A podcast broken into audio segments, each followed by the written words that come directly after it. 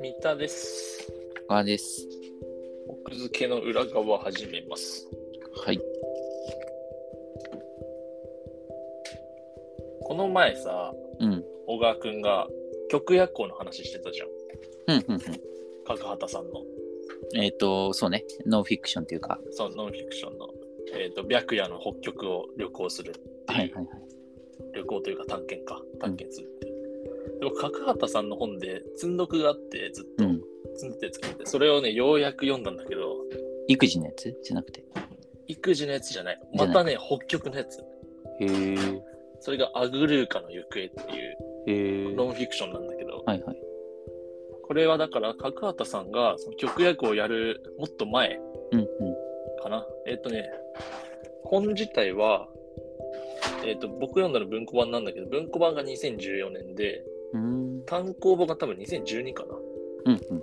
曲夜行の探検したのってもうもっと前だしこれ本の出版が2012ってことは、うん旅行したのはね2000もっと、えー、いつだったかないつだったかな、まあ、2000それこそ10前後かなうんうん。っていう。で、だから角畑さんにとっては、その初めての北極探検。うんうん。あの、曲や行にもいっぱいエピソード出てくるよ。その時あ。なるほどね。じゃあうんその時の、多分話をメインにしたそうだね。ノンフィクションなんだけど、その極夜行と違うのは、極夜行はさ、多分その探検メインだったでしょ。うんその一白夜の、白夜じゃないか、極夜か。極夜のうんうん。その険しさというか厳しさというか、このアグルーカの行方はそのタイトルの通りこのアグルーカっていう、うんえっとイヌイットの言葉で大股で歩く男っていう意味らしいんだけどうーん。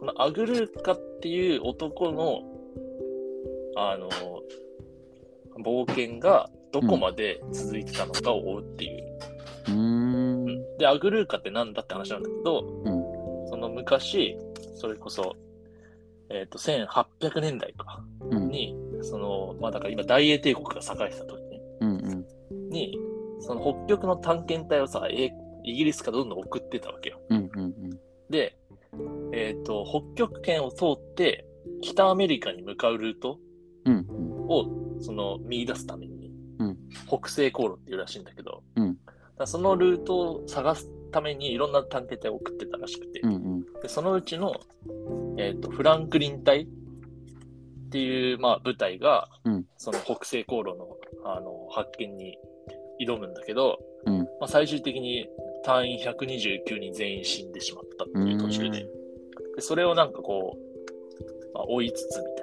な。うんで最後その129人の中のそのバラバラになって散り散りになった最後の、まあ、うん 3, 4 3人組かなの中の1人がアグルーカって呼ばれていてうんうん。でそのアグルーカが、まあ、南のそのどこのラインまで行けてたのかみたいなうーん。のを、まあ、角畑さん自身の,、うんその北極圏うん。探検と、うんあの歴史上のアグルーカのその移動ルートみたいなのを重ねながら書くみたいな。だうーん。からなんかこう角畑さんのノンフィクションゾーンと、まあ、史実の整理のうんうんゾーンみたいなうーんのが繰り返し繰り返し来るみたいな。珍しいタイプだね、すごいね。うん、でもなんかね、角畑さんは、もともとそのスタイルで3つ書いてるらしい。へデビュー作も、なんかね、あの、文庫化にあたってなのかな。の後書きが角畑さん自身なんだけど、なんかあの、これまで3冊ノンフィクション書いたけど、うん。全部その、探検単体じゃなくて、うん。その同じ探検をしたというか、まあ、その連なるような探検をしたなんか歴史のものと交互に書くっていうスタイルをやってきましたみたいな。うんなるほどね。でもそのスタイルは多分これで終わって、うん次からはそのもっと探検自身にフォーカスうん。したものよなんか物語を僕は書くことになるだろうみたいなのが書いてある。あじゃあそれがもうまさにまさに多分曲や曲やこ繋とがっねて。る。うん。そうそうそう。で、なんかだから、その3作がね、なんだっけなえっ、と、チベットの探検と、うんこのアグルーカの行方と、なんかもう一個なんだっけな、まあもう一個あるらしいんだけど、うんうんなんか、かがたさん、その、この手法で、その、アマタールノンフィクション賞、アマターはないのか。なんか数あるノンフィクション賞を総なめにしてる。へえ、確かそうなんだ。はい。アグレーカの行方も解雇権うんうん取うんっうてん。解雇権。はいはい。っていう。でね、極薬庫にどんくらい、まあ、極薬庫って北極だから、ずっと北極だと思うんだけど、うんアグレーカの行方のこの時の北極旅は、角畑さん一人じゃなくて、なんか北極マニアの萩田さんっていう人かな、うーん。と一緒に。やってて、うんうん。萩田さんが、のキャラも結構面白くて、うーん。萩田さんはもう北極10回以上探検してすご。北極オタクって いううんので、なんかまあ、こう角畑さんがこう誘って、北極歩こうっつって、行くんだけど、なんかその、萩田さんのね、北極生き延びり、生き延びテクが、なんか随時、随所に現れてて、うんなんかあの、食事うん食事で、なんか、サラダ油に、なんか、いり、すりごまとかを混ぜて固めた自家製チョコレートを作って持ってきてるとか。うん。えー、あ、だからそうだよね。なんか書いてあったあの、異常にカロリー取んなきゃいけないんですそうね。そううそうそう。なんかね、ソリを持ちながら、でこぼこ雪斜面をずっと歩くっていうのが延々と続くし、で、寒さがすでに、常に体温というか、うんエネルギーを奪うみたいな感うんじで、うで、香川さんの描写で面白かったのが、うんその正直そのお手製チョコレートはうん最初まずすぎ、まずすぎて口に合わなくて、ん。はいはい。その休憩時間とかもうん最後に手に取るもの。なんなら、その一日の、あのー、走破が終わって、テントの中で、まあ余ってる時もあったみたいな。うんうん。だんだん旅を続けてると、うんカロリーが減ってきて、カロリーが減って、その体の中のエネルギーが減ってきて、はいはい。ハイカロリーなものを求めるあまり、うんだんだんそのチョコレートが美味しくなってきた んです。よくあるな、それ。聞い たでことなある。んなら、なんなら、うんおやつタイムに一番最初に手を伸ばすのがそのチョコレートになってきま した。そっかなるほどね。その変化面白いなと思はいはいはい。確かに。ったとかね。うん。で、まあ、アグレーカの行方自体は、なんだろう。そのイヌイットとの絡みも結構あって、うんうんそのフランクリン隊がイヌイットと接触して、うん基本的にはそのイヌイット側の証言も拾いつつ、うんあのまあ、実際わかんないけど、ここまで来てたらロマンあるよねみたいな。うん。なるほどね。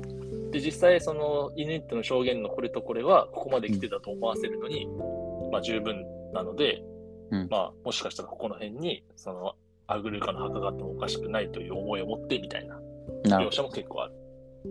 ど。かかつさんって、あれなんだよね、新聞記者だから、もともと。あ、そうなんだ。そうそう、朝日新聞元か々なんノかンフィのクション作家じゃなかったんだ。えっ、と、早稲田の探検部出た探後検に、新聞記者何年かやって、そこから独立独立というか、冒険家になってるから、あだからそうなんだ。そへーう、だからなんかその、要は、取材客体として書くみたいなのは、うんうん多分それが得意なんだろうね。一つあったんだこうろうねルーツになってるような気もするけどね。ああ、なるほどね。うんそれはあるかもね、かなり。はいはいはい。あ、そうなんだ。個人的にはね、うんなんかあの、蛇行牛っていう曲夜行にも出てきたかもしれないけ ど、いや今日もう最後の方はもうね蛇行牛を食べたくてしょうがないかかってたの話がずっと載ってるからあ、そうなんだ。 いやなんかいやね、こっちの蛇行牛の話、すごいグッとくる話なんだよね。うんこう、もう腹のすかせ具合の、つき具合の限界のところで、うん蛇行牛のブレートを買って、うんでただなんかそこまでは、そこに至るまでは結構その大型の哺乳類を銃で撃ったっていう経験がなかったらしくて、うん結構なその、なんだろう、ためらいもありつつ、うんまあ、う打つと、打って。で、打って手に入れた蛇行牛が、あの、まあ、群れがなんか、なんか逃げなかったんだって。で、なんでだろうって思っていたら、ちょうど出産してたんだって。え蛇行牛の群れの中のメスが。はいはいだから逃げれなかったんですね、みたいな。はいはいで、さらに、打ち落とした、そのメスの蛇行牛にも、うん生まれたばかりの赤ちゃん蛇行牛がいて、あそうなんだなるほどねそう。で、その赤ちゃん蛇行牛がずっとついてくるっていう。うわうわうわで、最後は、その赤ちゃん弱牛がもう全身で怒りを表現してタックルしてくるみたいな。ええっていうなんか描写がね、結構なんかこう、まあ、最近自分自身に子供が生まれてったのもあってなんか、そうだね、すごいね、なおさらグッとくるはいはいはい、それはすごいわ。すごいエピソード。っていう。まあ、やっぱジャコウジュは北極の探検には絶対出てくるんだね。 まあまあまあ、そうね、だから、ザ蛇行牛のやあの幻を見る描写がなんかあった気がするけどじゃあ、あれなんだ、このアグルイカの時の冒険の春巡葛藤を得て、ジャコウジュの味をもう覚えちゃったんだね。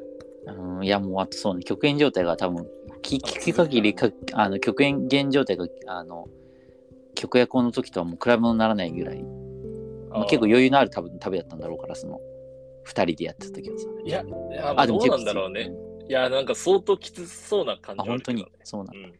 うん。いや、北極は簡単なことはないんじゃないうんうん。なるほど。まあ、という、角畑さんの他のやつも読みたくなる感じで。そうだね、ちょっとそのスタイルの知らなかったから、ちょっと読んでみうんようん、なんかね、その3つ、最初のデビューから数えて3つはそのスタイルらしいので、う。うん。ぜひ。